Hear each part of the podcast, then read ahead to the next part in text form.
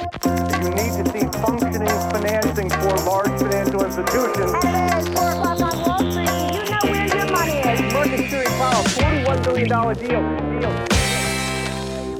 Det norrländska fastighetsbolaget Diös äger, förvaltar och utvecklar fastigheter och har idag ett bestånd på 331 fastigheter vid utgången av första kvartalet värderat till 25,3 miljarder kronor. Den senaste tiden har vi dessutom sett att Norrland upplever en form av renässans just nu, vilket borde gynna fastigheter. Det här vill vi såklart veta mer om. Diös är listat på midcap, har ett marknadsvärde på 12,6 miljarder 9498 avansianer i ägarledet för att vara exakt och med mig i studion har jag VD Knut Rost. Varmt välkommen till podden! Tack så mycket. Väldigt kul att ha dig här som en tvättäkta norrlänning. Det är du också, så ska det bli väldigt, väldigt roligt att få lära sig mer om Diös. Men vi börjar från början. Vem är Knut? Ja du, det är en lång historia. Jag är 61 år och ehm, du säger tvättäkta norrlänning men jag har ändå varit borta i 27 år nästan. Och, eh, Du har torkat upp lite. ja, jo, precis. Eh, och ehm, pluggade på KTH eh, och eh, hamnade sen i Gävle, Karlstad, Västerås. Västerås var jag länge, nästan 20 år, där jag fostrades hårt av Bosse Liffner på ICA Fastigheter. Ungefär så. Det låter bra. Många säger ju att fastighetsmarknaden är het just nu och i senaste rapporten skrev du Jag vågar påstå att vi verkar på Sveriges hetaste marknad. Knut, berätta. 27 grader varmt idag. ja, nej men alltså någonstans måste man våga sticka ut hakan och säga att det är en het marknad. Vi har ju den norrländska blygheten lite grann, den norrländska leveransförmågan ska fram tycker jag. Eh, och eh, när jag skrev så här i mitt vd-ord och, och vi drog det i styrelsen så drog de åt sig öronen lite grann i styrelsen. För man tycker på något vis att du ska nog skjuta björnen innan du säljer skinnet. Men, men här vågade jag sticka ut hakan. För för första gången tycker jag att vi får draghjälp av någonting annat än bara finans och fastighet. Utan här är ju en riktig en riktig dragare i form av stora investeringar och, och, och mm, jättestora anställningar som man ska göra. Man pratar 25 000 personer, det är ju fantastiskt. Eh, plus då, jag kan knappt uttala det, 1070 miljarder. Så det är enorma investeringar. Sen är det kanske inte hela Norrland utan det är ju delar av, av, av norra Sverige som vi uttrycker det. Alltså Luleå och hela Malmfälten där, eh, Skellefteå och Umeå. Men sen kommer det säkert att spilla över på många norrländska städer, det tror jag. Det här kommer vi ju prata mer om. Det är oerhört intressant. Det här är ju en investeringsvåg som vi knappt har sett sedan industrialiseringen säger vissa. Det är det är väldigt, väldigt kul att det händer mycket där uppe, vilket onekligen spiller över på er. Vi kommer in mer på det, men vi börjar med vad gör Diös? Vi har förstått att det är fastigheter, men berätta mer om bolaget. Ja, man kan nästan säga att vi utvecklar och bygger städer. Det är ganska lätt att använda ordet stadsutveckling som ett relativt stort och lite flummigt begrepp eh, i det vi gör. När jag kom till bolaget för nästan sju och ett halvt år sedan då kom jag från ICA Fastigheter och tyckte att jag jobbade med stadsutveckling. Men det jag egentligen gjorde var att jobba med plats och fastighetsutveckling. Stadsutveckling, då tar man ansvar för kvarter, stadsdelar, man tar ett större ansvar. Och då vill man ju äga mera för att man ska vilja investera aktieägarnas pengar och skapa en hög avkastning. För vi vill vara ett högavkastande bolag. Och det jag har gjort sedan jag kom det är att vi har eh, mer än fördubblat fastighetsvärdet. Vi har krypit in i de centrala delarna i städerna i tio städer. Så vi finns inte i Norrland, vi finns i tio städer i norra Sverige för att vara jättespecifika. Ehm, vi har lämnat eh, städer som, som eh, där, där folk flyttar ifrån. Så det absolut viktigaste för oss i våra tio städer det är faktiskt att, att man har tillväxt. Och då menar vi faktiskt rakt, rätt och slätt befolkningstillväxt. Så alla våra städer har universitet, alla våra städer har en aktiv kommun, alla våra städer har eh, ett centrum, alla våra städer har en flygplats och så vidare och så vidare. Det är ju lätt att tänka sig de olika fastighetsbolagen som kanske verkar i Stockholm exempelvis. Det finns olika positionering och differentiering.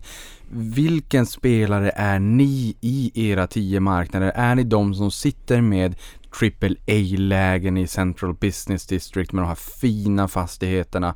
Eller hur, eh, hur ska man se på er? Ja, en kollega i branschen sa i någon intervju att direktavkastning behöver inte vara vackert. Men, Men nog är det väl så. om du tänker så här. Jag jobbade på Castellum i fem år också där vi kanske hade lite finare fastigheter. Men med åren som gått och med mina år inom ICA och Castellum och Diö så kan man ju nu säga så här att jag har nog omvärderat min, min syn på, på vackra fastigheter. Om man tittar på vackra hus. Ja, då kan man ju nästan gå var som helst här i Stockholm och titta. Vi kan gå och titta i de centrala delarna i nästan alla städer i Sverige. Och så kan man älska ett gammalt trähus som ser ut som farmors mormors hus gjorde på mitten på 1800-talet. Men, och det är, ju, det är ju riktigt vackra hus därför där hänger arkitekturen ihop och så vidare. Idag ser vi nog vackra hus som välunderhållna byggnader med, som är fullt uthyrda till rätt hyra och där hyresgästerna älskar oss fastighetsägare. Det är vackra hus idag. Det låter underbart. Men hur startade det här en gång i tiden då? Jag menar, Diös, ni grundades 2005. Berätta mer. Hur, hur startade det? Man kan säga så här, Diö startade egentligen på 20-talet. Oj! Ja, det var inte igår. Det var det på de här gamla husen som du pratade om. Förra seklet ja, precis ja. Och då var det en byggfirma som hette Anders Diös AB. Och det var han som startade företaget. Eh, Det finns en lång historia kring det, men det hoppar vi över. Eh, Allt eh, som tiden växte så investerade de i fastigheter och Diös Fastighets AB fanns ju som börsnoterat bolag i Uppsala under den legendariska fastighetsprofilen Per Ulén. Eh, det köptes ut eh, av AP Fastigheter som idag är Vasakronan. Där försvann Diös alltså egentligen som, som eh, ägare av fastigheter. Sen träffade Erik Paulsson, en annan legendar och som fortfarande är det, i Åre tillsammans med andra investorer. De var bara fem stycken och han ville ha ett Norrlandsbolag. eh, och där började det moderna Diös 2005 med att börja med att köpa fastigheter i Dalarna. Nu tillhör ju inte det Norrland så det var kanske inte geografi Erik Paul som var bra på, han var bra på allt annat. Men, och där dök namnet Diös Fastigheter upp. Och då, eh, och då tog man det namnet därför att det hade ett bra namn liksom med sig sedan förr. Så började det och eh, sen började Christer Sundin som dåvarande vd hette. Han var vd mellan 2005 till 2014 då när jag kom. Där började de köpa genom, eller där började de växa genom att köpa. Ja men intressant att han ville ha ett Norrlandsbolag och sen så blev det starten för Diös. De ville ju också ha någon form av skidanläggning för personalen för att kunna åka ut och åka skidor eh, och där var ju starten för Skistar. Så en, en intressant resa i sig med hur han har byggt upp eh, sitt fastighetsbestånd, den fastighetsprofil han och, och brodern då är. Ehm, du axlade ju VD-rollen 2014. Vad skiljer Diös idag jämfört med när du, när du blev VD? Oj, vilken bra fråga. Den har jag faktiskt aldrig fått. Eh, och det är jätteskillnad. För det första så har vi eh, koncentrerat beståndet till tio städer som jag berättade om. För det andra så är vi mycket tydligare. Vi jobbar, vi jobbar med kontor. Vi har 850 000 kvadratmeter kontor. Jag har gärna mer. Över en miljon kvadratmeter gärna. Älskar att jobba med kontor och kontorshyresgäster.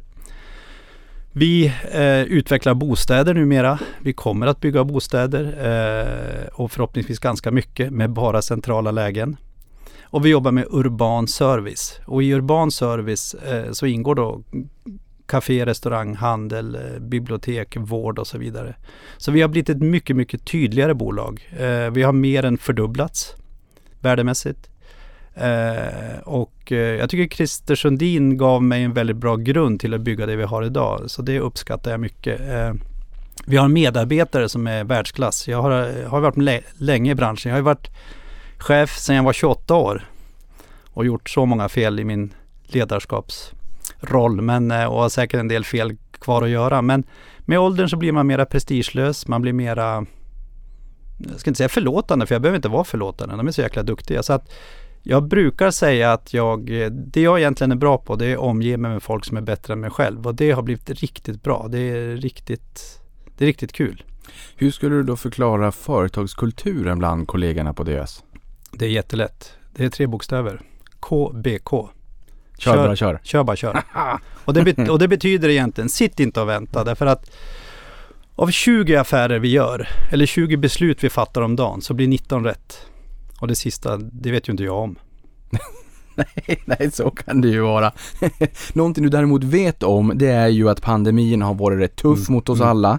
Eh, hur har ni påverkats under pandemin och vilka bestående förändringar tror du att det här kommer leda till långsiktigt? Det är en jättestor fråga som eh, ännu är oskriven skulle jag säga. Vi måste nog se vad som händer framgent. Men om man tar elefanten i lite bitar så kan man säga det positiva med den här pandemin det är att vi har blivit ett mycket starkare bolag. Vi är mycket mera eh, united. Vi jobbar som ett bolag. Vi har ju kommit mycket närmare våra hyresgäster därför att vi har pratat i princip med alla våra kommersiella hyresgäster.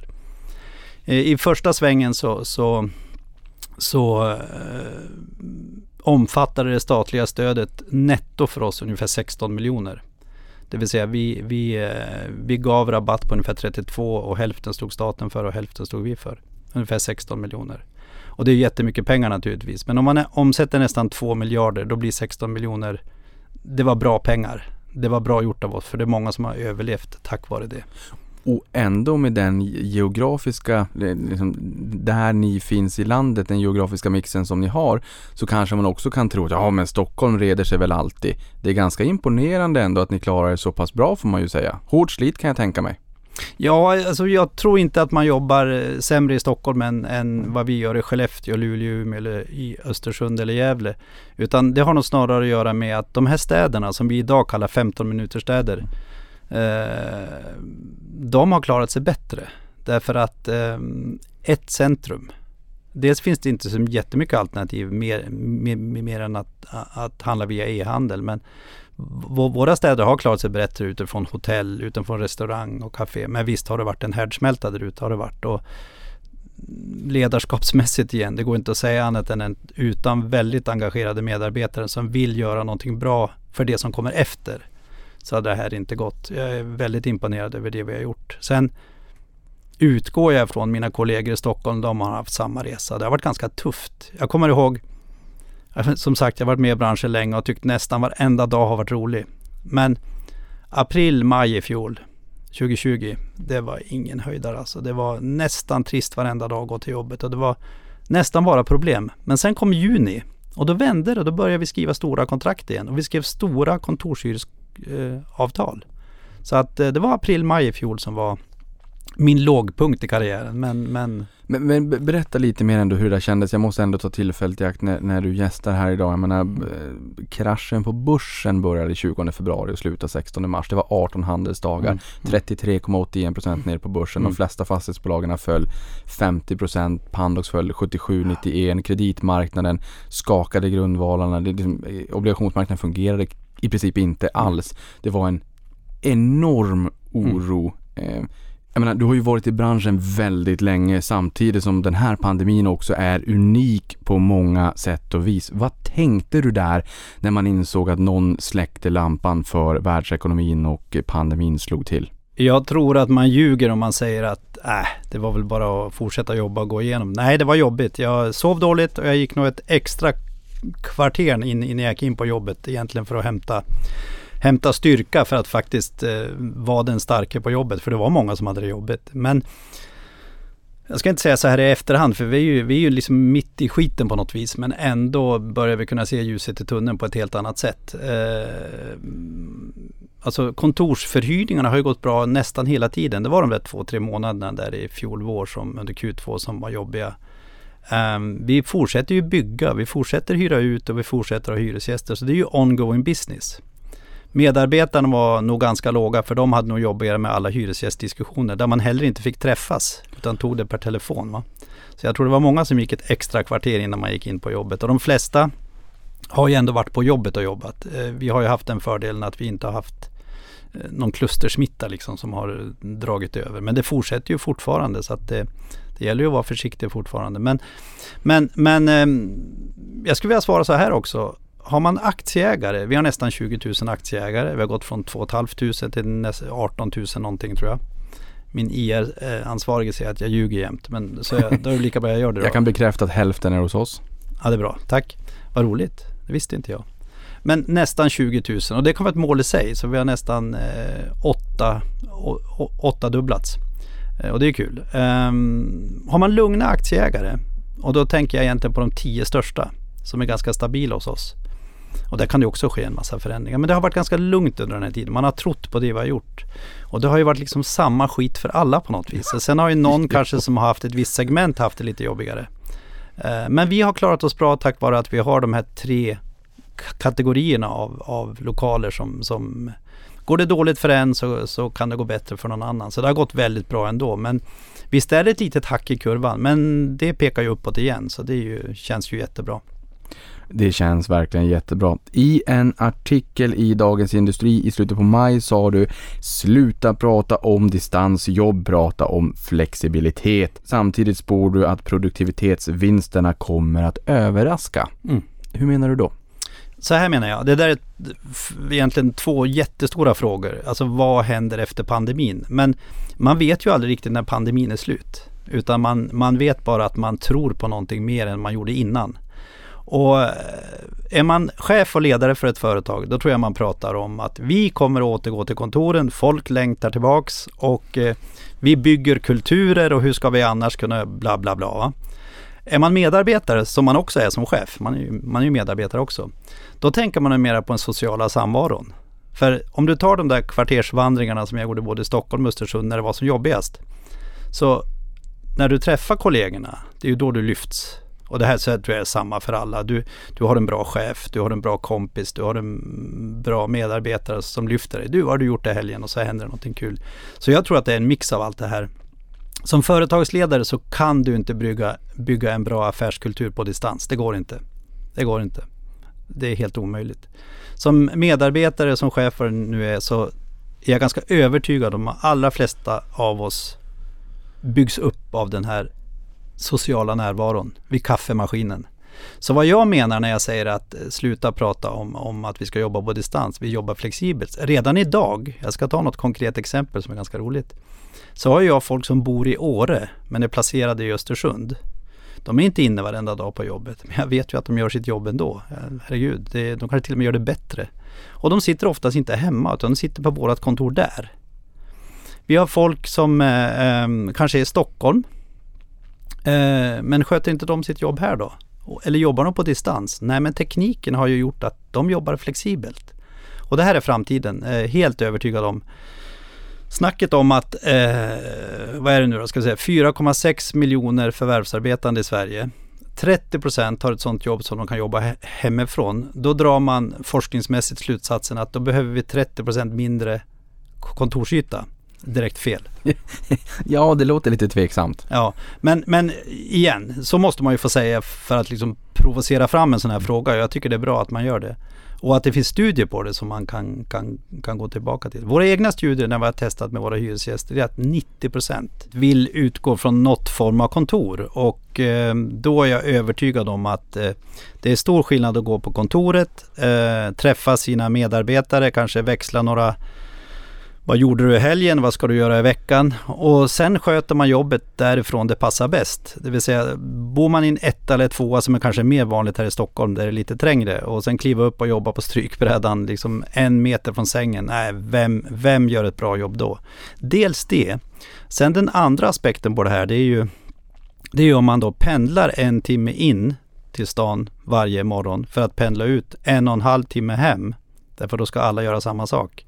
Det är ju inte hållbart någonstans. Det kommer ingen människa att göra i framtiden. Ja, om man inte måste.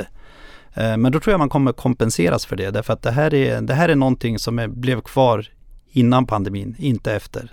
Folk kommer att göra det också, för alla kan inte jobba hemifrån. Men de som kan välja, de kommer inte att göra det. Och då sitter man kanske hemma, man sitter i någon hubb, man sitter i något coworking-ställe därför att du vill fortfarande umgås. Så våra kontor, och det är inte provocerande när jag säger det, det kommer att bli kaffehål. Vi, om, man, om man pratar om steppens vattenhål så kommer vi att prata om städernas kaffehål. Det vill säga vi måste ha bra kaffe. Eh, och det här säger jag för att mina medarbetare ska fixa det åt oss för det smakar inte gott idag. Eh, och varför vet jag inte. vi har väl varit för snåla i vår upphandling. Du måste ha Ehm, god kaffe. Ja, go, go, ja, det är viktigt. Det är viktigt med god kaffe. Det är riktigt norrländskt. Ehm, men man vill, man vill träffas. Sen tror jag att eh, kontoren, det kommer inte att vara... Ja, det kanske finns en del som vill sitta i rum. Då tar man hänsyn till det. Det är flexibelt. Eller också sitter man i så kallade öppna landskap, alltså storkontor. Då sitter man så. Eh, och så har man rum som man kan gå in i. Vi har, vi har projektytor. Så vi håller på att bygga upp vårt eget huvudkontor i Östersund med ungefär 80 medarbetare. Och testa lite grejer så får vi se hur det går. Än så länge är det, är det en byggarbetsplats. Det fungerar inte jättebra för det är massa borrljud och grejer. Men, men eh, när det här blir klart så, så ska det bli kul att testa olika sådana här grejer. Men sammanfattningsvis, kontoret går från att vara en arbetsplats till en arbetsplats slash mötesplats. Det här är oerhört spännande. Jag har varit på kontoret under hela det, det, här äh, året och det har jag ju kunnat vara för att vi har haft låg beläggning i övrigt så att säga. Jag har suttit relativt ensam. Men i fredags så var det två kollegor som knappt har varit här sedan pandemin bröt ut. Det tog inte många minuter innan idéerna sprudlade om vad vi vill göra framåt. Vi har också en, en stark företagskultur. Det är kör bara kör här verkligt också. Och jag slogs av det. Vilken energi man får i det interaktiva mötet kollegor emellan. Där magin och kreativiteten mm. också skapas. Det är ju så jädrans kul med ens kollega. Jag skulle aldrig kunna tänka mig att, att jobba på distans hemifrån på den här strykbrädan hela tiden. Jag, jag gläds åt att du säger det, för den här diskussionen är ju så stor medialt. Hur kommer det att se ut? Någonstans så, så tror jag också liksom att vi, vi har mer kul tillsammans. Sen 2011 har ni ju lyckats öka förvaltningsresultatet med 25% årligen då i snitt och 15% årligen senaste fem åren. Vad har varit framgångsreceptet här och hur skapar Diös värde? Eh, vi har ju tre tillväxtben och jag tror inte vi skiljer oss så mycket från de flesta andra fastighetsbolag. Det är bara det att vi är fokuserade på alla tre. Eh, man kan inte bygga ett fastighetsbolag som är börsnoterad utan att vinna aktieägarnas förtroende. Och aktieägarnas förtroende det vinner man när man skapar tillväxt. Och det skapar man dessutom i konkurrens med andra. Så att man måste ju vara den som åtminstone avkastar mm, högt och är förutsägbar. Och det vill jag vara. Jag tänker inte hitta på någonting konstigt och gå in i någon stad i Europa eller någonting utan då kommer aktieägarna få veta det först. Um, men man kan säga så här, vi har tre tillväxtben. Det ena tillväxtbenet är förvaltning och uthyrning. Det är alltså det vi kallar bread and butter. Tar hand om våra hyresgäster. Det är vi jätteduktiga på. Eh, vi kanske tappar lite väl mycket hyresgäster i bakkant där, men det tycker alla, alla fastighetsbolag att man gör. Men där tycker jag att vi kan bli lite bättre. Vi kan också bli lite bättre på att höja snitthyran i vårt bestånd. Eh, och det tror jag vi kommer att göra nu när vi har fått ännu bättre relation med våra hyresgäster. Vi, vi känner varandra nu. Eh, det är det ena. Det andra eh, tillväxtbenet det kan vi kalla projekt. Och projekt, det, vi har, eh, jag vet inte hur många projekt vi har igång, det är jättemånga, eh, flera hundra, 600 kanske. Eh, och det är små projekt och det är stora projekt. Nu håller jag mig till de stora projekten. Och det är ungefär 10 stycken där vi bygger för mellan 100 miljoner upp till 600 miljoner.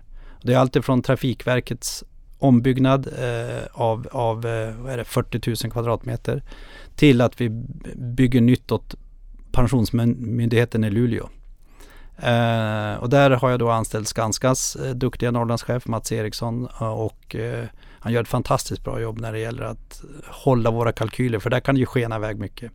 Vi jobbar väldigt nära andra byggare så att säga som, som vi då har förtroende för som vi bygger mycket med. Eh, där skapar man ju tillväxt. Vi kommer också att hoppa in i bostadsbenet där också. Så då var det uthyrning, förvaltning och det var projekt. Det tredje är transaktioner. Och här eh, är det ju fastigheter både in och ut. Och här slutar vi ju aldrig att renodla. Om man säger att vi från 2005 eh, till, nej, till 2014 kan man säga så växte vi ganska spretigt. Det fanns väldigt många städer, väldigt många byar. Det har vi sålt av nästan allting. Vi har inte så mycket kvar där utan vi finns i de här tio, tio städerna. Nu tror jag, det ser ut som det, att vi kommer att fortsätta växa eh, i de här tio städerna. Det finns mycket kvar att göra. Vi kanske inte pratar så mycket A, B, C-lägen ur ett fastighetsperspektiv utan vi pratar A, B, C-lägen för våra hyresgäster. Vilket innebär att det här förvärvet exempelvis eh, i Umeå som vi gjorde eh, alldeles nyligen eh, som är ett A-läge för trafikkontorshyresgäster. Det vill säga att man kör bilen ända fram.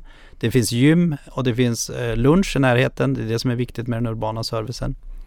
Där har man ett A-läge för en hyresgäst. Det är kanske inte ett A-läge riktigt för ett fastighetsbolag. Men Här köper vi fastigheter på drygt 6% vilket är väldigt bra avkastning. Eh, och vi köper eh, nya hus, fullt uthyrda. Så det känns jättebra. Så transaktioner, projekt och uthyrning förvaltning. Det är våra tre tillväxtben. Men en direktavkastning på 6% det låter ju ändå bra. Jag menar ni är ju en trygg ägare såklart och ni har ju stabila kassaflöden inte minst. Också som du säger att bostäder kommer bli allt mer viktigt framåt. Det är ju också en väldigt trygg eh, ett tryggt kassaflöde, man, man betalar räkningen för tak mm. över huvudet. Men eh, prislapparna där ute, 6% i direktavkastning i det här lågränteklimatet, är det fortfarande den typen av direktavkastningar och därutöver eh, uppåt? Ja, här måste jag skratta lite för här är det ju jag har ju under många år nu försökt att faktiskt, på, fast jag säger det rakt ut nu. Jag har på riktigt försökt att tysta ner hur bra, hur bra affärer vi har gjort. Därför att jag vill vara i fred. eh, en DD-process brukar man, brukar man göra när man köper en fastighet. Det vet de flesta vad det är. Det vill säga man går in i en juridisk DD, man går in i en ekonomisk DD och så vidare. En teknisk DD. Men DD för mig med lite humor har varit Dalälven Delay. Det vill säga eh, fastighetsbranschen och finansen har, har liksom stannat i Uppsala på något vis. Det har blivit Sveriges norra utpost. Och så har vi varit några stycken fastighetsbolag. Det har ju varit Klövern, det har ju varit Castellum, det har varit några stycken, Kungsleden eh, och så vidare som ändå har förstått det här. Eh, så vi har varit några stycken och vi kanske mest då, vi är mest kända som ett norrländskt bolag. Eh, konkurrensen ökar nu rejält. Och jag sa för ett tag sedan här att tänk om vi då pratar om direktavkastningar i vårt bestånd som går från 6% kanske neråt 4 bestånd, eller 4 i snitt. Och jag säger inte att det blir så. Jag säger tänk om det blir så. Och ta med tusan om vi inte är på väg. Jag säger inte att vi går ner ända dit för det, det innebär ju nästan eh, lite storstadspriser. Men tittar man på bostäder så är det nästan samma prisnivåer. Tittar vi på kontor så har inte vi alls samma riskfallhöjd som man har i storstäderna. Och tittar man på urban service, det vill säga handel, kontor, restaurang, så har vi klarat oss bättre än storstäderna.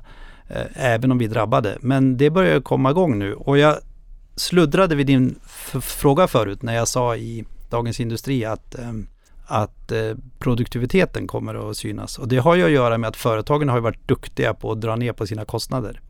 De är ju eff effektiva idag och när hjulen börjar rulla igen så tror jag, vis av läxan, så kommer man att vara lite försiktig. Och då tror jag att lönsamheten kommer att öka i de allra flesta bolag. I, i alla fall de som är lokala. Det där är, ja, intressant spaning. De här tre delarna, tre benen som ni har, uthyrning, förvaltning, nyproduktion, projektutveckling och transaktioner. Vilket ben av de här är störst, lönsammast kontra växer snabbast? Ja, det lättaste är nog transaktioner därför att då kan du köpa driftnetto direkt. Men över tid så kan man säga så här, där är ju uthyrning förvaltning är ju loket på något vis. Där projektutveckling, där vi går från eh, råmark till, till, eh, till färdiga byggrätter till att vi kanske bygger själv eller avyttrar byggrätterna. Eh, det är naturligtvis, eh, det kommer ju också rulla på, det blir också som ett lok. Transaktionerna, det, ju, det blir som en residual nästan. Det vill säga där kan vi ju styra hur mycket vi ska växa med. Men det är också upp till aktieägarna för ska vi köpa väldigt mycket då måste vi göra nyemissioner och så vidare. Och det är ju alltid kul men, men eh, transaktioner säger jag då. Men det här är ju såklart spännande. Jag menar, det går att göra nyemission för att växa kraftigt. Vi har eh, i slutet på första kvartalet då ett fastighetsbestånd på 25,3 miljarder. Hur mycket skulle du säga att det hinner färdigställas varje år och sådär alltså, i termer av projekt? Alltså hur mycket växer fastighetsbeståndet oaktat värdeförändringar? Eh, på befintligt bestånd. Mm, mm. Men hur mycket bidrar projektdelen till för nya värden in i fastighetsbeståndet? Ungefär mellan tummen och pekfingret. Ska jag svara liksom bara med en siffra som inte alltid behöver stämma så kan man säga vi, vi har ett, ett, ett tillväxtmål på 10% i genomsnitt eh, för den kommande treårsperioden för respektive aktie. Och då skulle man kunna säga så här om 3% kommer från uthyrning förvaltning 3% kommer från projekt så kommer resten från transaktion. Så 3, 3, 4 då. Tror du att det skulle bli aktuellt att spänna musklerna, ta in nya pengar och eh, påskynda eran tillväxt ännu mer jag förstår att det inte kan bli någon breaking news här i podden, men i och med att konkurrensen hårdnar rejält, det är investeringar som du sa på 1070 miljarder, det är liksom största investeringar sedan industrialiseringen, Norrland glöder, det är inte bara stålet som glöder där uppe utan hela Norrland. Skulle det kunna bli så? Alltså den här industriella revolutionen som jag kallar det, för det är en grön omställning eh, med Hybrid och, och Northvolt och, och in, inte bara gruvindustrin utan det är så mycket som händer tack vare eh, energin som finns där uppe och eh, faktiskt också mark. Det är ju svårare runt Stockholm till exempel, det är svårare runt storstäderna. Eh, vi tittar hela tiden på nya marknader. Vi tittar på, vi tittar på andra städer. Vi tittar kanske inte så mycket på andra länder men din hemstad skulle ju kunna vara en sån. Du, jag tyckte du sa innan att du var från Boden. Jajamensan. Ja, och, och det, ligger ju, det ligger ju två mil utanför Luleå och det är klart att jag tror inte på att vi gör några jätteinvesteringar kanske i handel i Boden men däremot vi skulle kunna göra eh, bostäder, vi skulle kunna titta på kontor. Eh, vi har tittat på en del på Gällivare, Kiruna och så vidare. Men det, det, är så mycket som är beroende av malmpriset. Och jag brukar säga det, jag är bra på kronor per kvadrat, inte på malmpriser. men, nej, men vi tittar hela tiden. Men det finns så mycket att göra i våra städer, tro mig. Så mycket att göra. Så att eh, än, än så länge räcker det. Ja, men alltså, jag tänker mig att det är ju det här man känner också när man ser de här stora investeringarna i Norrland. Man känner Äntligen, äntligen kan vi få lite fokus, äntligen kan vi få se det blomstra och inte bara att det är mm, av, avfolkning och ungdomarna åker till storstäderna och åker man ut en lördagkväll i Boden så är det, man ser inte en människa i princip. Äntligen kan vi liksom börja drömma om att det kanske får leva lite mer, jag raljerar väl överdriver kanske lite grann. Men de här investeringarna som nu görs under många år förvisso, men enorma investeringar uppe i, i Norrland. Det här måste ju skapa ringar på vattnet. Det är ju inte bara maskiner i, i, i gruvor etc. vad det kan tänkas vara. Eller det här med grön omställning av, av grönt stål. De ska handla kläder, de ska sitta på, det är, eh, gå ut och käka lunch, det är konsulter som ska sitta och räkna på saker och ting som eh, är underleverantörer till de här bolagen. Det måste ju skapa jättestora ringar på vattnet och multiplikatoreffekter. Det här måste ju spilla över ganska mycket på er. Ja, det tror vi och hopp, hoppas vi. Jag tror inte vi ser det sådär på en gång. Då kanske man är lite naiv och blåögd. Men, men däremot är det precis som du säger att um, um, den här industriella tjänstesektorn, det är svåra ord, men det betyder egentligen precis det du sa. Det vill säga, ska det 25 000 personer till, eh, till nu är det ju en liten del av norra Sverige, eh, även om det är den, den starkaste delen. Jag tror nämligen fortfarande att polarisering, jag måste säga det först, polariseringen eh, i vår geografi ökar. Alltså det finns fortfarande stora avfolkningsbygder, då säger inte jag bara norra Sverige, jag säger Sverige. Eh, jag är helt övertygad om att vi kommer att bli ännu mer urbana framgent. Och då är det de här magneterna i form av Luleå, Skellefteå och Umeå som ändå vinner. Boden kan också vinna därför att det ligger nära Luleå. Boden kan inte skapa något eget. Det har varit tufft. Ja, mm. jag är ju själv från Krokom som ligger två mil utanför Östersund. Och de har varit så smarta så de bygger vid, vid gränsen till Östersund. Vilket innebär att man bor och skattar i kommunen men kanske jobbar någon annanstans. Det är ganska smart om de lyssnar på det här så får de väl ta åt sig. Eh, och det är ju så man får göra. Alltså man, man pratar ju mer av arbetsmarknadsregioner nu. Om man tittar på de tio städerna vi finns. Så vår arbetsmarknadsregion, det vill säga så långt man kan pendla, är drygt en miljon människor. Och det här såg vi ganska tidigt 2013, 2014 och det är ju det vi har satsat på. Och lyckats med skulle jag säga och fortsätter lyckas med. Eh, men tillbaks till din fråga. Det är klart att Många kommer att efterfråga centrala bostäder. Och vem sitter med de byggrätterna? Du gör faktiskt i ÖS. Vi sitter på ungefär 200 000 kvadratmeter central byggrätt där vi kan bygga bostäder. Uh, vi sitter inte på allt nu men vi håller på att ta fram. Eh, det är det ena. Eh, då kanske vi inte ska bygga allting själva utan vi gör det i JVn eller vi, gör vi säljer byggrätterna till någon som bygger, bygger fortare än vad vi gör. Eh, men då får man naturligtvis betala för den mark, eh, det markvärde som vi har tagit fram. Det har ju varit nästan noll från början. Nu kanske det är värt 5000 kronor kvadraten. Så det beståndet är ju ganska kritiskt för att lyckas med de här satsningarna uppe i norr. Ja, jag pratar med, med, ofta med, med folk som, som eh, så att säga lever i industrivärlden. Inte minst Peter Karlsson på Northvolt. Och han, KBK för honom, det är för sakta. Han, ja, men han, han tycker det går alldeles för långsamt. Så han skäller både på Skellefteå kommun och oss andra. Eh, nu har ju detaljplanarbetet sin gång, men här är det någonting jag ska göra efter jag slutar jobba så är det att jobba med, med lobbyn kring det här med det, detaljplaneprocessen. Det går alldeles för långsamt. Det går på tok för långsamt. Det är för, för, för många inblandade och det blir ju som man tänkte från början i alla fall med någon liten justering. Men det är bara att det, det drar ut 3 till 5 till 10 år i tiden och det, det är på tok för långsamt för att Sverige ska bli eh, ännu starkare. Så ett hot mot svensk tillväxt för att det är för mycket byråkrati? Absolut, Absolut det skulle jag vilja säga. Det var bra sagt. Det, det, ska, det ska jag skriva ner efteråt. Det ska jag använda. Men det var bostäder, det är en sak. Men sen är det också så med bostäder. Det är inte säkert att alla tar sin familj och flyttar upp till Skellefteå, Luleå, Umeå, Östersund. Utan man kanske vill veckopendla. Eh, eller kanske jobba på distans. Då vill man ha coworking-ytor.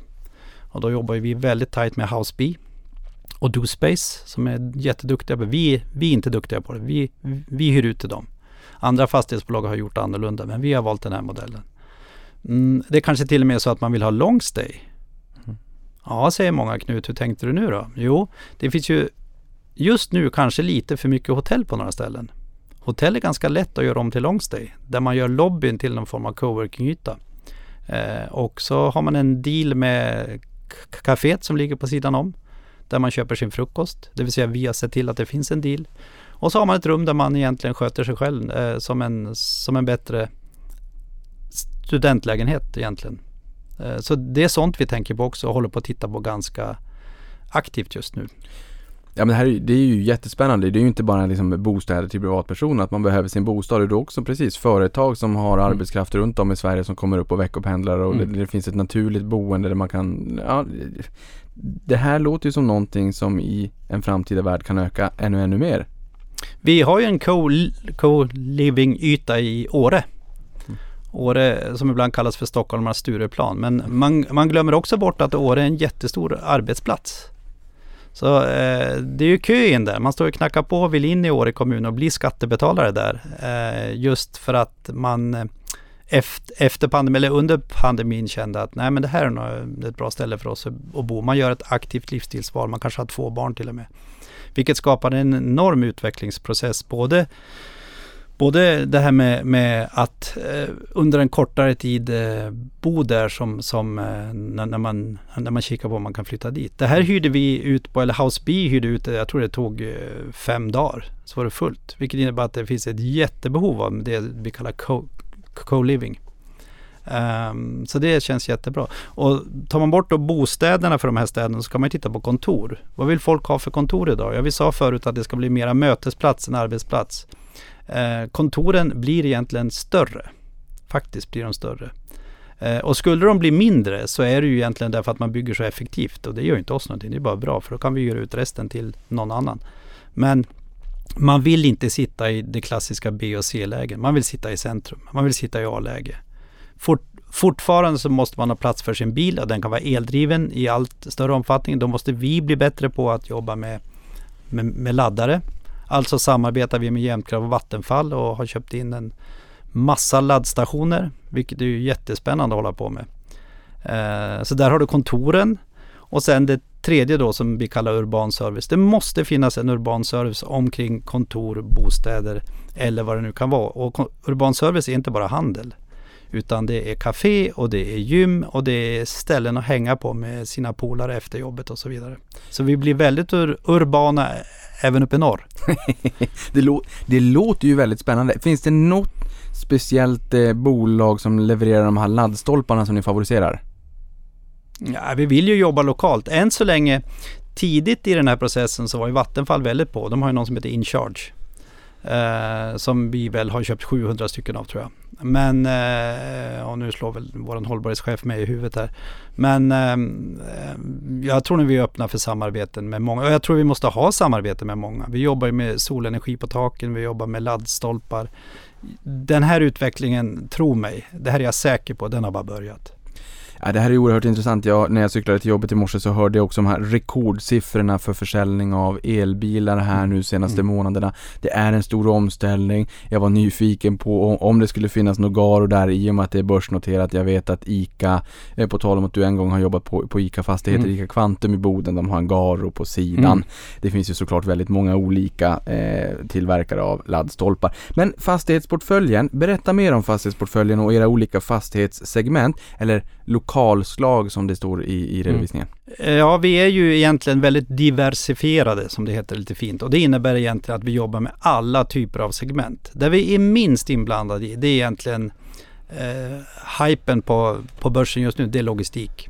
Vi har några sådana fastigheter men vi har hållit oss, eh, vi har inte hållit oss ifrån det därför att vi inte kan det utan det har bara inte blivit så. Speciellt inte med, med våra centrala lägen. Eh, men nu, van, nu vandrar vi utåt. Nu har vi blivit så tydliga så att vi kan börja vandra utåt som jag berättade förut om till, till exempel när vi köpte Flottabyn i Umeå. Ehm, men vi har företrädesvis kontor. Eh, jag hoppas att vi går mot en miljon kvadratmeter kontor inom kort. Eh, jag vill att mina medarbetare ska vara duktiga på kontorsutveckling. Jag vill att våra hyresgäster ska bli ännu lönsammare i våra lokaler än de hade blivit hos någon annan. Det är ett sånt viktigt mål vi har eh, och som vi också mäter. Eh, när det gäller bostäder så är det faktiskt ganska tunt med bostäder i våra centrala städer. Det är ingen som har tagit den, den, eh, den rollen riktigt. Det finns bostäder, det finns det. Men tar du Umeå till exempel så är det den stad i Sverige eh, som, jag tror det är HUI eller om det var VSB som mätte det här. Det är den stad som växer och krymper mest under en dag. Det vill säga det bor väldigt lite folk i centrum.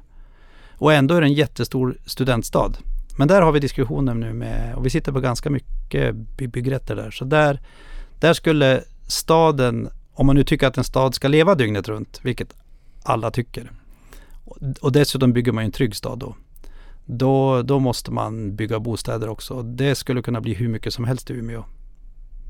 Ja men det här är ju intressant för jag menar ehm, Eh, kontor och handel utgör 70% av hyresvärdet idag samtidigt som hotell och restaurang adderar ytterligare 6 procentenheter. Ehm, det är klart att här går ju åsikterna isär lite grann om kontorens framtid. Vi har ju fått din bild, jag stämmer in i din bild, det är så jag själv känner det som lekman Blåbär. Ehm, men berätta mer om de här bostäderna, alltså hur stor del av Diös tror du det skulle kunna bli i framtiden? Skulle det kunna bli en betydande del? Idag är det 8 procent av vårt totala hyresvärde. Jag skulle gärna vilja att det fördubblas ganska snart. Så det, och det är fullt möjligt. Och den fördubblingen krävs ju i sådana fall med alla de här investeringarna för att det, det hänger ju samman lite grann med kontor. Människorna på kontoret måste ju också någonstans bo. Det kanske blir brist om det är så att väldigt många ska flytta in. Du pratade om 25 000 här tidigare också. Så det blir ju lite grann av en symbios kan jag tänka mig. Yes, ja men så är det. Och det. Varför vi har valt kontor, bostäder och urban service, det är för att allting hänger ihop. Och nu kommer en liten breaking news ändå. Och det är Bra, att, ja, kul. det- nu spänner jag öronen. Ja, Breaking news. Eh, ja, breaking news. Jag vet inte om det är breaking news. Men, men eh, vi, vi ser det tydligt där vi har eh, kluster med kontor till exempel. Det vill säga bara ett enda segment i ett helt kvarter. Det är inget man egentligen efterfrågar speciellt mycket idag. Idag vill man ha eh, den här mixen. Vi kallar det för mixfastigheter. Om vi har en mix av urban service, bostäder och kontor. Då får vi högre hyra för kontor per kvadratmeter än om det bara är kontor. Och det är ju ganska lätt att härleda det. Ja men okej då.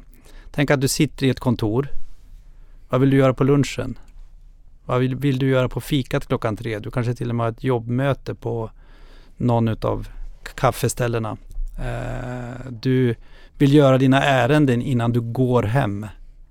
Du kanske till och med passerar gymmet och hämtar din påse med mat som du har beställt hem till familjen eller, eller dig själv.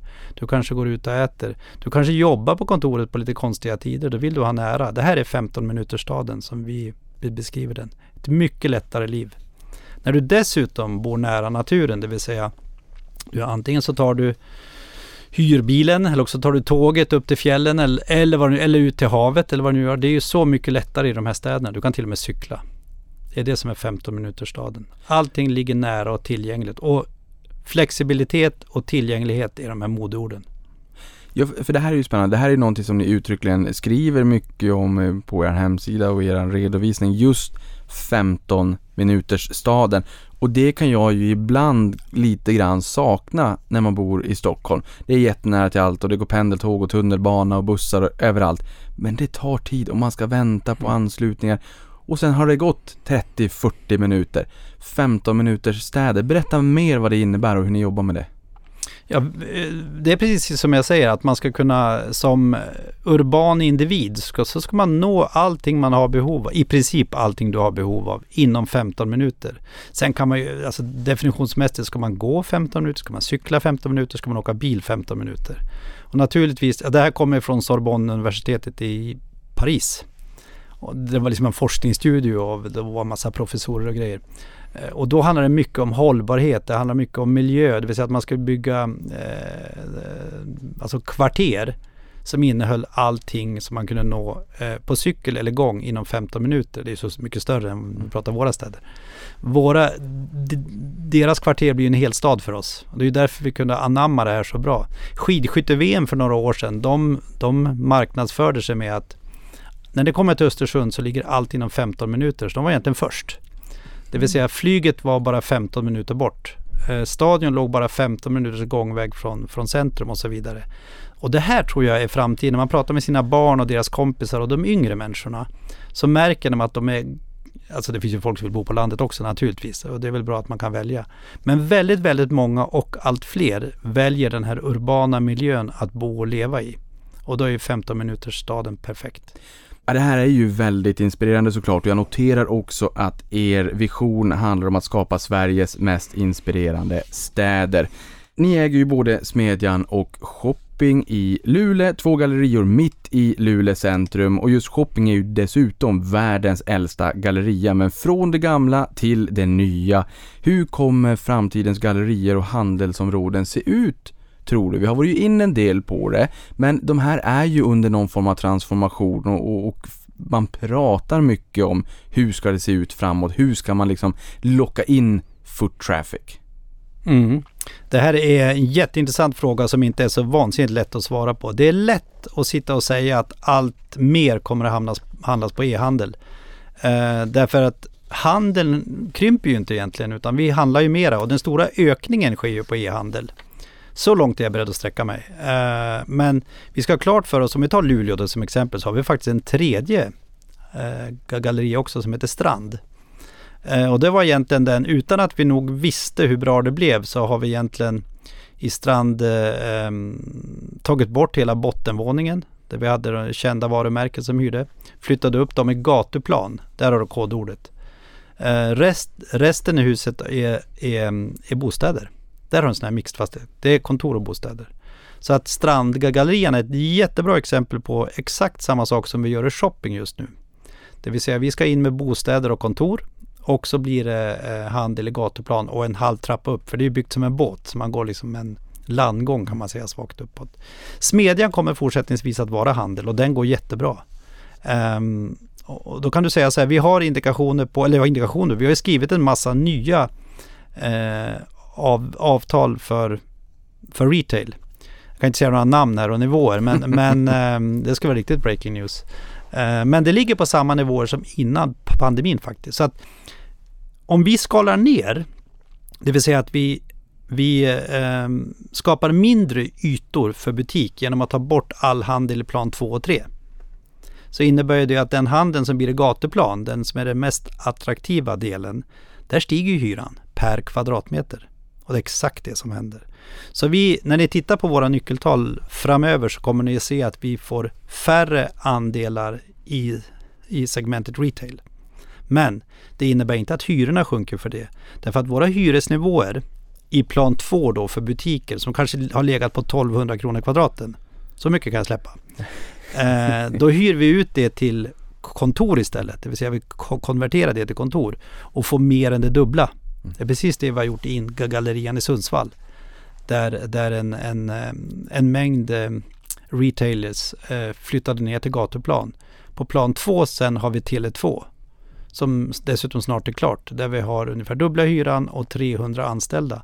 De 300 anställda, företrädesvis yngre människor, vad kommer de att äta någonstans? Just det.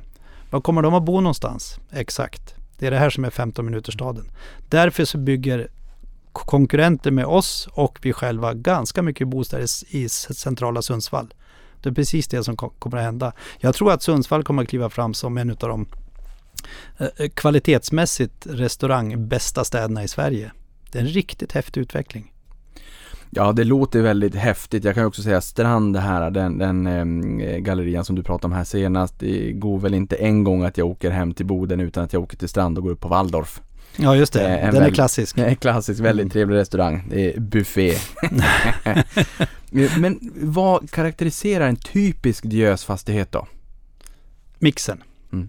Mixen av eh, Ja, jag ska säga så här, det är två olika saker. Antingen så är det en mixfastighet där vi har handel i bottenplan, eventuellt en restaurang. Plan 2 och 3 är kontor och det är företrädesvis eh, de högsta kontorshyrorna i stan som ligger där. Och så är det tre, fyra våningar med bostäder. Vad tror du om trenden för hyresnivåerna då? Jag menar, tar vi i Stockholm CBD bara som ett liksom övre riktmärke så kanske vi har varit på en 6-7 tusen kvadrat. Jag vet att aktiespararna flyttar från Norrtull in till eh, här vid Humlegården. De betalar 12 000 kvadraten. Men de sparade några miljoner ändå för att det var mycket, mycket, mycket, mycket mindre eh, lokal och mm. därför skenade eh, mm. nivån per kvadratmeter. Jag vet inte exakt vad det ligger på i dagsläget men vad tror du om, om nivåerna framåt? Har de varit ganska stabila eller ser man liksom en trend uppåt eller? Ja, vi har ju naturligtvis järnkoll på, även på hyrorna i Stockholm. Ja, Därför att mycket, mycket av trenderna startar i Stockholm. Det som har hänt under min långa karriär det är faktiskt att vi ser lite olika trender där Stockholm har drabbats hårdare. Både med tanke på handel och, och, och alltså vi skulle inte umgås och så vidare. Det kommer säkert att vända på något vis. Men Eh, skillnaden i våra städer mot Stockholm är att vi har ju ett centrum. Var är centrum i Stockholm idag? Eh, och då skulle man kunna säga så här, ja bostadscentrum finns ju inte riktigt därför man bor, bor nästan överallt. Sen vill de flesta, i alla fall yngre, bo mitt i stan. Så är det, för att komma åt det urbana utbudet, mm, ehm, ur, ur, urbana erbjudandet. När det gäller handel och Stockholm, ja då kanske inte ens centrum är i Stockholm. Det är kanske eh, någonstans utanför. Eh, där har ju Stockholm haft det tufft. När det gäller kontor, och det är ju något vi följer upp naturligtvis. Precis som jag sa så är det mycket trender som startar i Stockholm. Då kanske CBD för kontor är de fem skraporna. Jag vet inte. Eh, de kommer alltid att klara sig och vet du varför? Det är därför att det finns bostäder omkring. Det finns ett urbant erbjudande omkring. Jag tror det kan vara svårare, jag kan inte Stockholm så bra, men jag tror det kan vara svårare med den här typen av eh, kontorsområden där det bara är kontor. Så som vi gjorde förr. Det här är en trend, en jättetydlig trend där vi går från att, att klustra något form av segment till mixen. Vem vill åka till ett kontorsområde som, som i, i övrigt är dött? Nej, där tror jag vi kommer att få se stora skiftningar i, alltså skiftningar i hur vi kommer att använda lokaler. Kontor kommer att bli restauranger, kaféer, kanske hotell, kanske long stay. Eh, och vi kommer se ett helt annat liv. Jag, jag är övertygad om att man måste skapa det här folklivet i princip dygnet runt. Jätteintressant. Jag känner igen mig väldigt mycket i det där också. Jag bor utanför Stockholm, ute på Lidingö, mitt i centrum. Det är en jätteutmaning för Lidingö centrum att få det här att bli levande. Eh, därför att man handlar det mesta när man är inne i city ändå, där man kanske jobbar. Och ska jag åka och storhandla eller handla olika prylar etc. Då tar jag bilen till ett handelsområde. Jättespännande. Hade, hade jag bott tillbaka i Boden, då hade det funnits ett centrum att åka till. Mm. Mm. Inte de här olika alternativen. Nej, så är det. Eh, hur märker man som hyresgäst att det är ni som är hyresvärd då? Uh, förhoppningsvis uh, så märker man det genom att man, för, alltså vi har en vi har en saying i bolaget som, som säger att man ska vara mest lönsam i våra lokaler.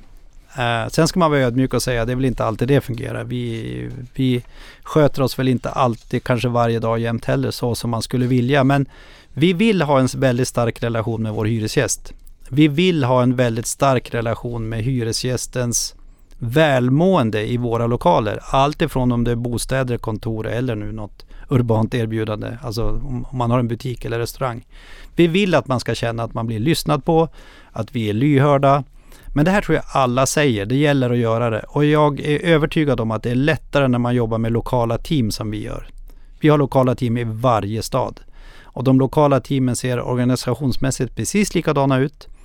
Eh, jag har varit ganska tuff eh, under tiden här. Mitt ledarskap går ut på att man tar ansvar och inte bara får en uppgift som man ska lösa. Så att vi har bytt ut väldigt stora delar av bolaget där vi kom från olika kulturer och så vidare. Men idag har vi exempelvis ett, ett, ett utbildningsprogram som vi kallar Diös Academy. Som alla går igenom. Alla har en individuell utvecklingsplan. Eh, så ledarskapsfrågorna ligger mig varmt om hjärtat. Och det det i huvudsak går ut på det är att man, man tar och får ansvar och inte gör så mycket uppgifter. Det är skillnaden. Vilka är de största hyresgästerna då och hur ser koncentrationen ut? Det här klassiska, hur mycket av hyresintäkterna utgör de tio största hyresgästerna? Ja, det är nästan 20 procent. Eh, ehm, de största hyresgästerna vi har det är ju typ kontorshyresgäster som Trafikverket, som, som eh, olika kommuner. Eh, vi har väldigt många, många kommunala hyreskontrakt. Eh, nästan 40 procent av våra hyresintäkter, av våra totala hyresintäkter kommer från samhällshyresgäster, alltså skattefinansierad verksamhet eller bostäder. Så det är en väldigt stor del. Och det här är ju andra bolag som trycker hårdare på men, men vi, eh, ja, vi gör det bara. Ja, men här kommer man in lite grann det här att med skjut björnen innan du säljer skinnet. För som du säger, andra trycker stenhårt på det här. Samhällsfastigheter är glödhett. Det är inte bara liksom svenskt stål som är glödhett. Det, det är den här typen av fastigheter också jag vet inte om alla riktigt känner till ändå att så stor del av intäkterna kommer från den här typen av fastigheter. Vi pratar om också Pensionsmyndigheten etc. ni bygger för. Det känns ju som jättelånga kontrakt. Väldigt mm. stabila hyresintäkter. Mm. Inte alls som en speciellt hög risk samtidigt som du inte har velat prata om det här för du vill inte ha konkurrensen med så fina goda affärer med direktavkastning på 6% och norr därutöver. Eh, men det låter ju som att ni spelar ju i en väldigt intressant nisch men kanske har flugit under radarn förutom de som har gjort hemläxan.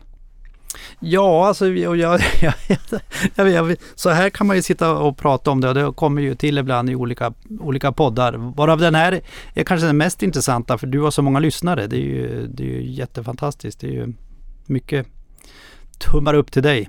Eh, och ert gäng som arbetar med det här.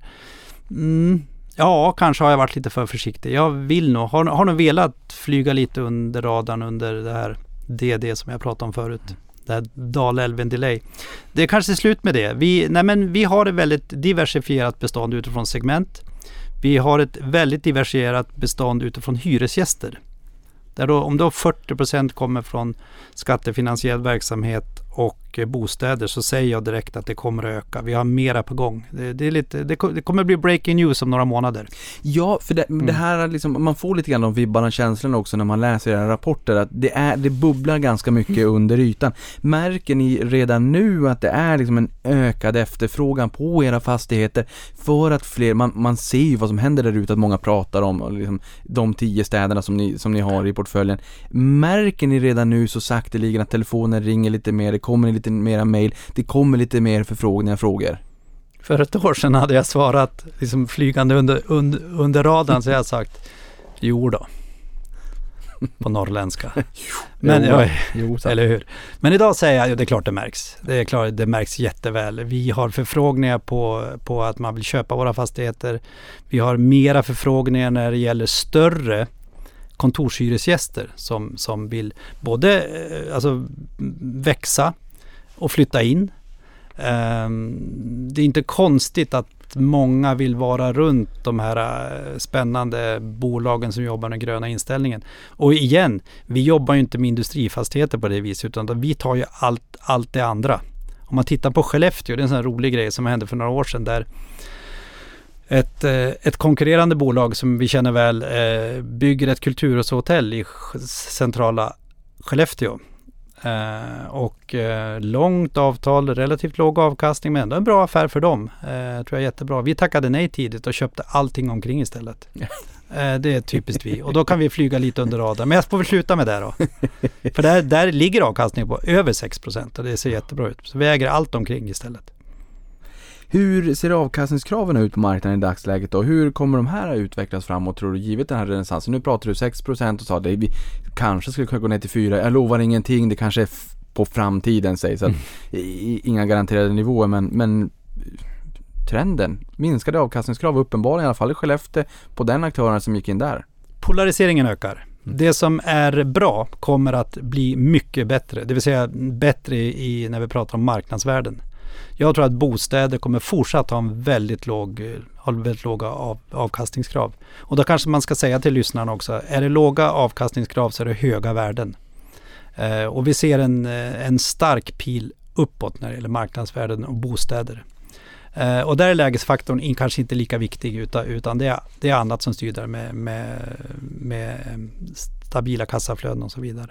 När det gäller kontor så kan man i några delar i Sverige kanske prata om kontorsstöd. Det har jag ingen aning om. Men i våra städer så ser vi en jättestark kontorsutveckling. Men man ska också klart för sig då att det är en polarisering där. Eh, sämre lägen kanske inte ens går att hyra ut. Det blir något annat i framtiden. Det blir bostäder.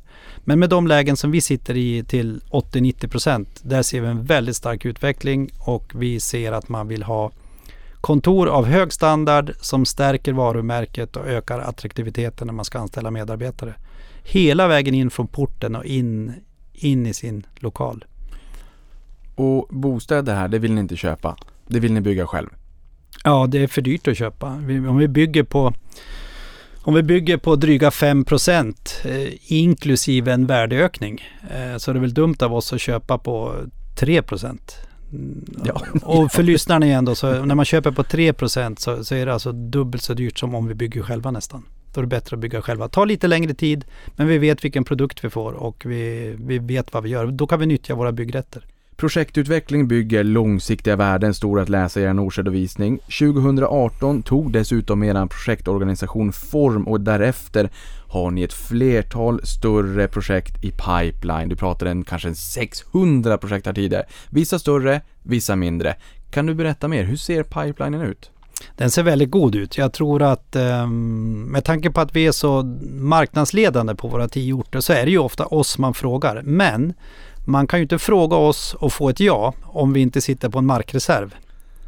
Eh, och det gör vi. Eh, för det första har vi en bra relation med alla kommuner. Vi har förnamn på alla kommunalråd och, och tjänstemän.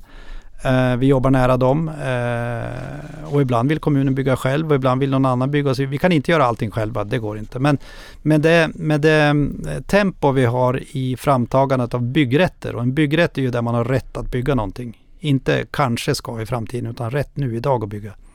Eh, och det är uppåt 200 000 kvadrat inom en nära framtid. Då sitter vi på sån mark som exempelvis Pensionsmyndigheten då eh, vid Luleå tekniska högskola vill ha. Vi kommer sannolikt att bygga mer där. Det är hett. Så att det, pipen när det gäller hyresgästanpassningar, de här lite mindre projekten du pratar om, den, den är väldigt stark. Den gick ner lite i höstas men har tagit fart igen rejält och är mm, ikapp det som vi hade bäst som, som förut. Um, och de här stora projekten, det får man ju se vad det blir, men, men vi har kapacitet att klara av väldigt stora projekt. Så det, det är väldigt spännande. Du pratade om byråkratin här och hur det kan mm. dra ut väldigt långt på tiden, 3, 5, 10 år. Mm. Men förutom den byråkratin, hur, hur eh, bemöts ni av kommunerna? Så finns det ett, ett intresse och, och, en, liksom en symbios i den här liksom, stadsutvecklingen och hjälpa att ni hjälper varandra liksom att få kommunerna att blomstra upp. Hur jobbar ni med kommunerna och är de på tårna? Uh, det var flera frågor igen där. Vi ska se. Jag tror jag svarar så här. Nej, ja, det skiljer sig väldigt mycket åt.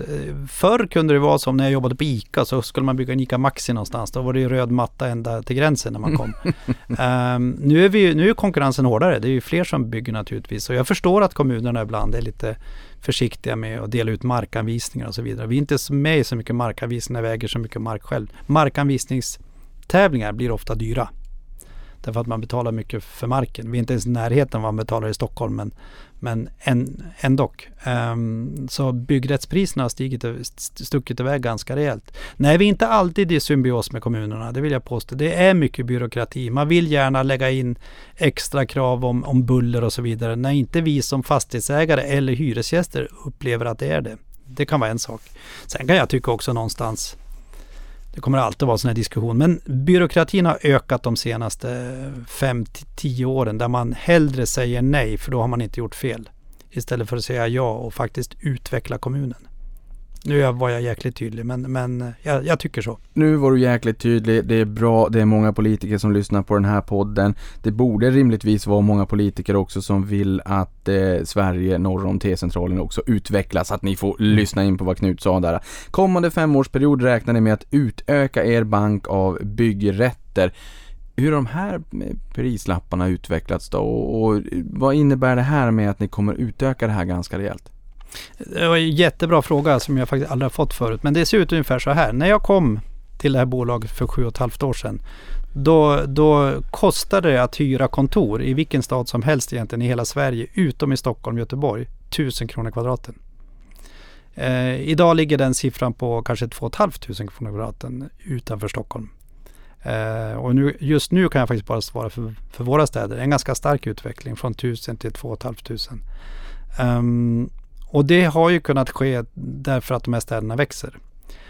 När man tittar på byggrätter så har det varit lite Det har vaknat till på senare tid skulle jag vilja säga. Och jag skulle vilja säga i mångt och mycket så är det bostadsbehovet som gör att det har nästan exploderat. Om vi hade priser här i Stockholm på uppåt 50 000 kronor kvadraten bostäder så är vi tillbaka där nästan igen har jag hört på något. något. Men då är det ju väldigt attraktiva byggrätter. Det finns ju naturligtvis nivåer som har varit ännu högre men så bostäder verkar inte finnas någon gräns på. Men i våra städer så har man väl gått kanske från eh, 500 kronor kvadraten för en sju år sedan till eh, ja, mellan 5 och 7 tusen som mest. Uh, och ehm, det ska bli intressant att vara med i den här utvecklingen därför att det är ju inte säkert att man ska göra allting själv. Utan man kanske ska ta hjälp av några som är extremt duktiga bostadsbyggare och så vidare. Så vi har sagt själva att vi ska bli duktiga på att bygga mellan 30 till 70 lägenheter i varje projekt. Och då, det har vi en helt egen organisation som gör nu. Så att, eh, och vi ska igång med ett antal projekt nu i närtid. Q1 i fjol var väldigt, väldigt bra för er. Mm. Q1 i år var minst lika bra eh, skulle man väl kunna säga. Jag menar, ni pratar om rekordresultat.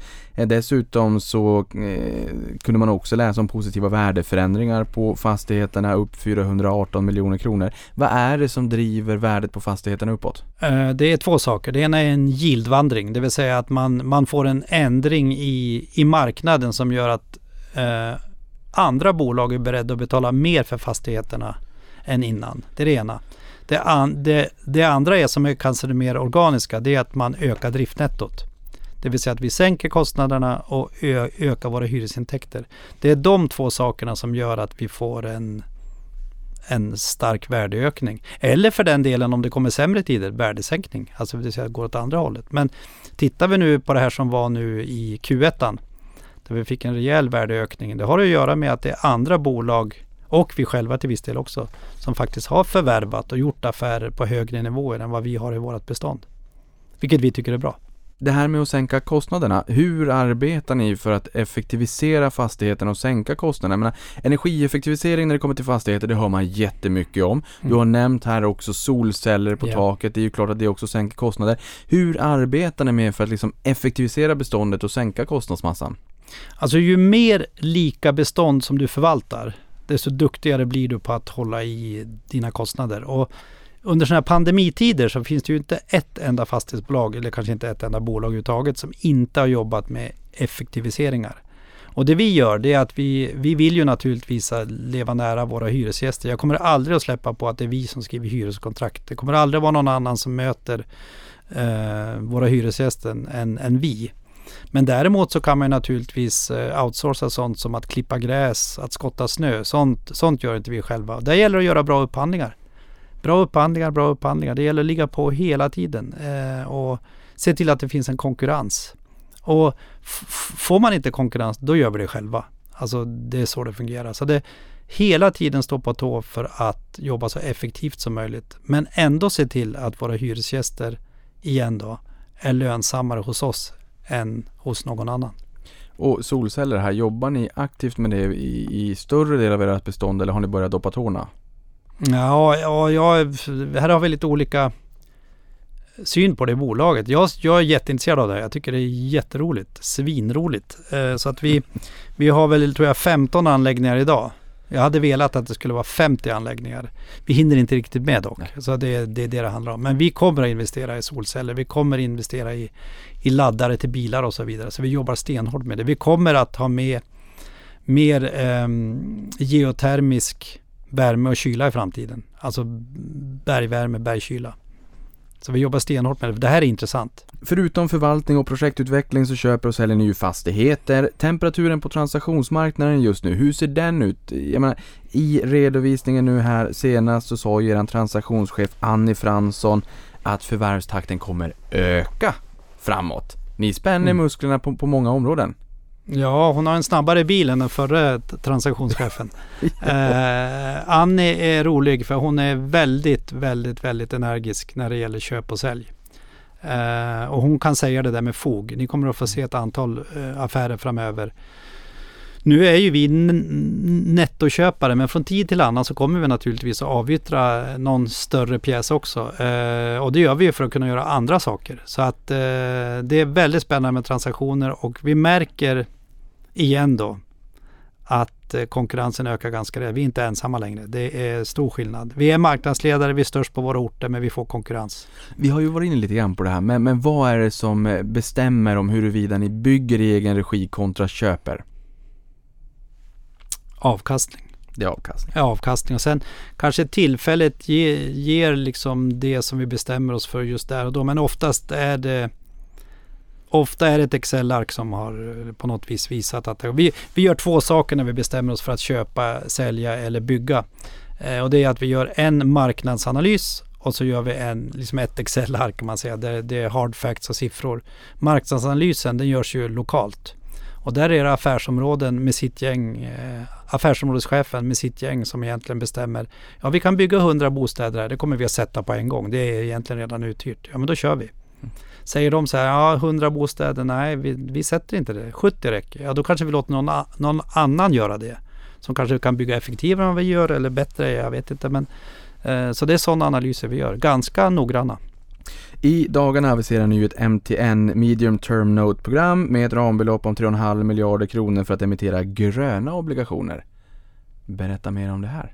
Ja, det är ganska enkelt och det här är jättespännande.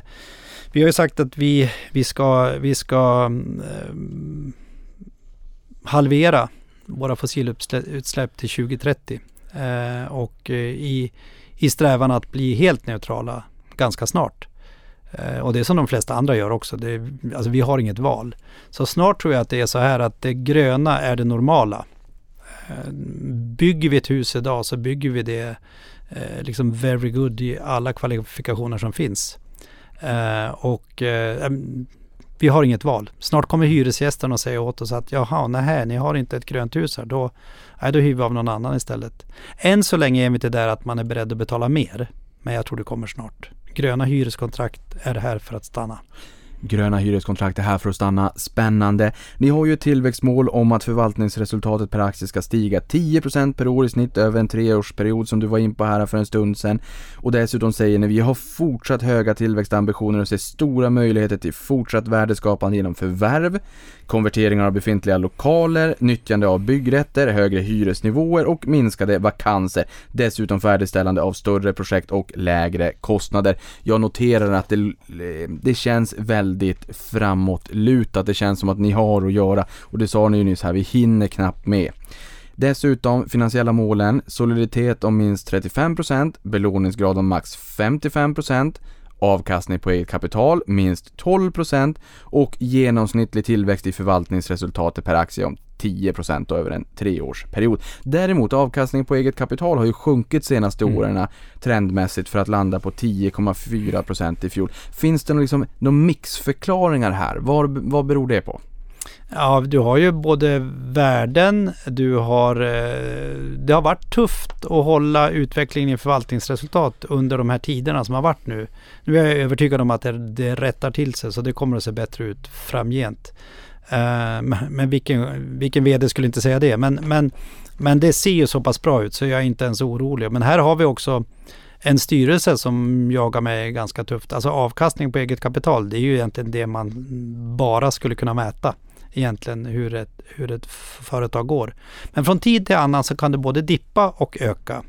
Det har ju varit under de tiderna vi växte som mest här med, med köpet av Norrvidden och vi köpte Castellum eh, och vi växte som tusan där ett tag. Då, då skulle man kunna säga att då kanske 12 var lågt. Vi låg både på 18 och 20 men, men över tid så ska vi ligga där. Så det, det ser vi. Eh, och, och jag tänker, den här välfyllda pipelinen med projekt som ni kommer färdigställa kommande år. Hur stor är den i förhållande till historien? Bara för att få det i någon form av kontext. Är det en rejäl portfölj som ska ut kommande år? Eller ligger den i linje med vad den har legat historiskt? Rejäl portfölj. Rejäl portfölj. Alltså innan 2018 så hade vi i princip inga större projekt. Och nu sitter vi ju och rullar ja, dryga 2 miljarder. I, så det är en rejäl portfölj. Mm. Hur skulle ni påverkas av högre räntenivåer då? Det här är såklart mm. en klassisk fråga. Alla fastighetsbolag är ju förberedda på ett eller annat sätt. Ja. Vi tar ränteswappar och så vidare. Vi ligger relativt kort i kapitalbindning. Det håller vi på att titta på. Uh, vi håller på med MTM-programmet och så vidare. Så att vi lever väldigt nära det här. Jag tror att uh, inflationsspöket som uh, man kan prata om eller räntor. Um, jag tror att inflationen kan stöka till det kort kortsiktigt. Men ingen av oss, in, inte jag i alla fall, tror på någon rejält stigande inflation den närmaste tiden. Därför att pengarna behöver, jobb, behöver jobba där ute. Det är stora eh, stimulanser från olika centralbanker. Eh, jag tror att inflationen kan stöka till det, men jag tror inte att den blir bestående. Räntan kommer att vara låg, eh, den kan gå upp något. Eh, det kommer att skaka till lite på börsen, då finns det köpläge. Japp. Japp. Och, ehm, men jag tror inte på någon nej, jag tror det kommer fortsätta ungefär som nu. Ja, och vi får väl hoppas att det finns, att den här flaskhalsproblematiken med skenande fraktrater på 500% och container som står på fel del av världen och halvledarbrist och allt vad det kan tänkas vara övergående mm, mm. Eh, natur förhoppningsvis. Hur ser den genomsnittliga finansieringskostnaden ut då? Ja, menar du för oss eller för alla? Eh, nej, för er. ja, men den ser bra ut, det är ganska lågt. Bankerna gillar oss. Vi har varit eh, norrländska på det viset att vi har inte lovat för mycket. Vi har levererat och vi har ett väldigt högt kassaflöde med väldigt stabila kassaflöden som vi pratade om. Eh, jag tror vi har lägst låneränta i hela Sverige. Det är något bolag till. Uh, Bra men, jobbat! Ja, vi, vi har det. Det är en sån här stolthetsgrej. Vi tycker det är kul. Mm. Men ni måste ju också vara väldigt viktiga för bankfinansiering är ju ändå liksom, den större delen av eran liksom, eh, kapitalallokering, kapitalstruktur mm, mm. Eh, på lånesidan. Ni måste ju ändå vara ganska viktig för banken där på orten också som en väldigt stor aktör. Ja, vi jobbar ju oftast inte så mycket med ortens bank. Eh, det gör vi kanske med en av bankerna. Men annars är det mycket Stockholms fokus just. på just den när vi pratar finansiering. Men jag vill säga till en, en sak till där. Ja, det kanske är så att vi är viktiga, men vi ska klart för oss att de är viktiga för oss också. Oh, ja. mm. Och här är ju, här gäller det att hålla det man lovar och vara, vara lite rejäl. Jag, jag tycker om det. Vi tycker om det i vårt bolag och faktiskt hålla vad vi lovar. Och känna bankmänniskorna utifrån vad de har för förhållanden att jobba i. Sen, sen eh, om det blåser till, vilket jag inte ser inom den närmaste tiden, men om det blåser till, då är det bra att ha ett par kompisar att, att luta sig mot. Det tycker jag låter rejält. Hur ser kapital och räntebindningen ut? Du pratade lite om räntebindningen mm. här nyss.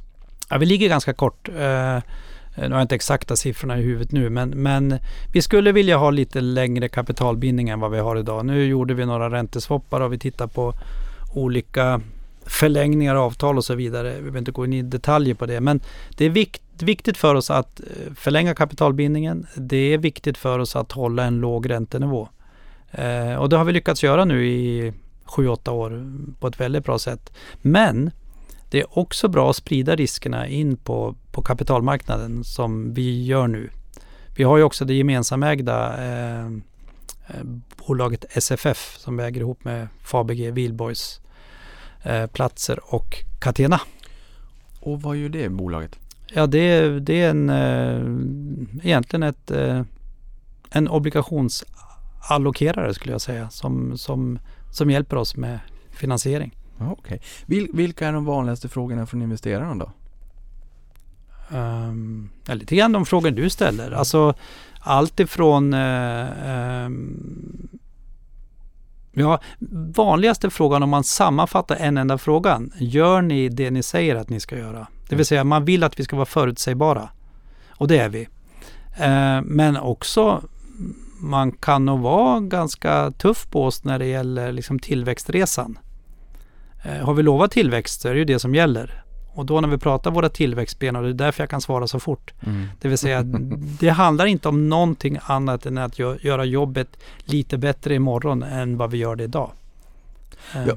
Eh, onekligen så har ni ju drämt till med stora affärer historiskt och jag menar det är klart att ni, ni växer och, och gnetar på och eh, transaktionschefen har en snabbare bil, kör full fart framåt. Det känns ju som att det onekligen skulle kunna komma i framtiden nyheter, en pushnotis på morgonen på väg till jobbet att ni har gjort och drämt till med ett, ett stor förvärv. Eh, du sa här nyss att eh, return on equity eller räntabilitet på det egna kapitalet nästan är det enda nyckeltalet man skulle kunna tänkas eh, titta på. Men, men, men vilka nyckeltal vill du skicka med lyssnarna? Vad är viktigt att titta på för att förstå Diös? Vad gör det mest rättvisa? Vart ska man fokusera? Eh, jag tycker att man ska fokusera på vårt stabila kassaflöde och då mäter vi det, säger vi, i förvaltningsresultat. För det är det som jag och mina medarbetare kan påverka varje dag. För resten är skatter och avskrivningar. Så förvaltningsresultatet är jätteviktigt. Eh, Och vi är ett bolag. Om man tittar ett rent bostadsutvecklingsbolag så mäter inte de kassaflöde som vi gör.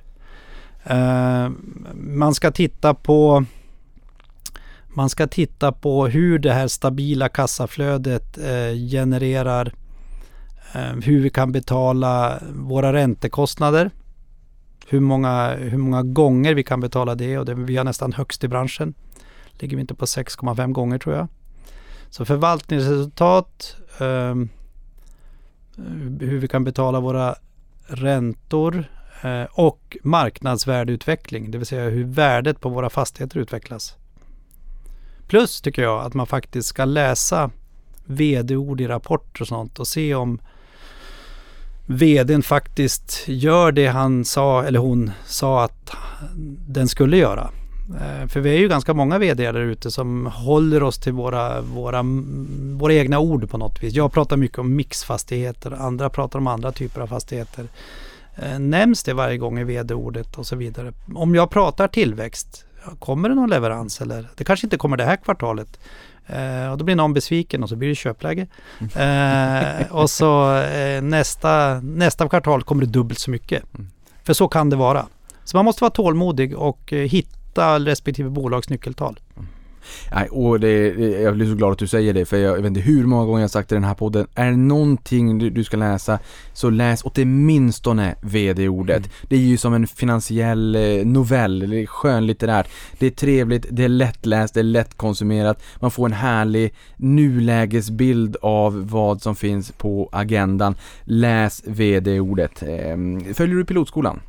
Eh, ja, vi är lite dåliga på det. Jag har, eh, jag har väl eh, 17 000 aktier någonting. Eh, nej, vi är lite dåliga på det faktiskt. Vi skulle kunna vara bättre på det. Vi pratar mycket om det, vi har inte gjort det än. Hur ser ägarbilden ut i bolaget då?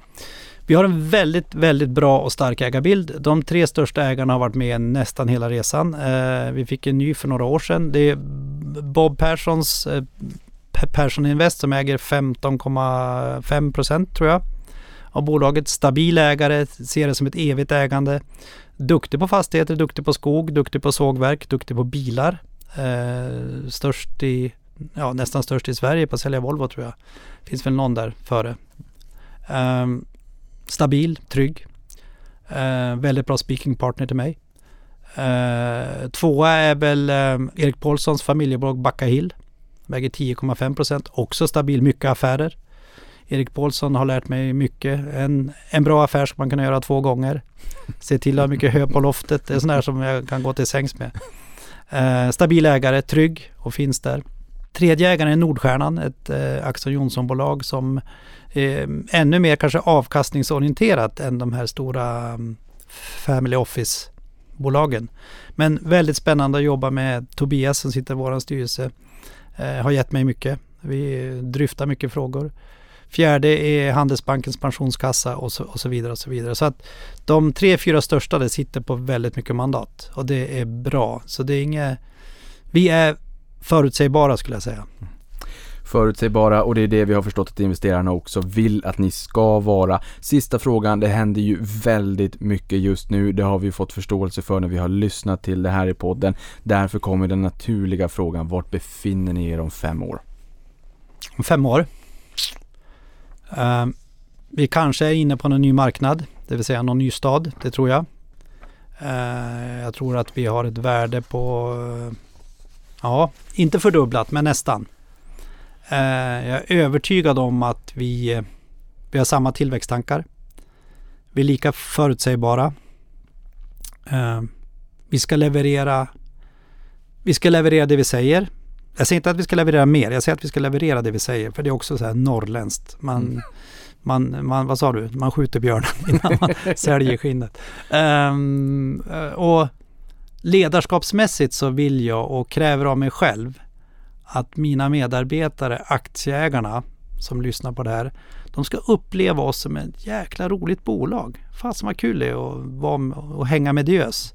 De har de mest spännande kontoren utanför storstäderna. De är vakna, de syns i sina digitala sändningar som vi har, Diös och vänner.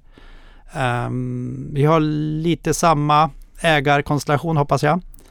Uh, och uh, jäkla framåtlutat. Vi har inte så mycket finskor på fötterna, vi har löpskor. Eller pjäxor. Jag hade inte kunnat säga det bättre själv. Det här det var ju fantastiska avslutande ord. Men jag måste bara ändå fråga. Diös och vänner. Mm. Jag har noterat den här sändningen. Mm. Berätta mer, vad är det för någonting? Ja, oj, det skulle jag vara lite förberedd. Min kommunikationschef Mia, som har jobbat för Universal, eh, film och musikbranschen, är ju väldigt framåtlutad. Eh, och hjälper oss alla att förstå att kommunikation är viktigt. Eh, alltså man kan inte kommunicera luft, men vi kommunicerar gärna det vi har gjort. Det har vi varit duktiga på. Men vi har inte varit så himla duktiga på att kommunicera vad vi ska. Och det var det din fråga handlade om.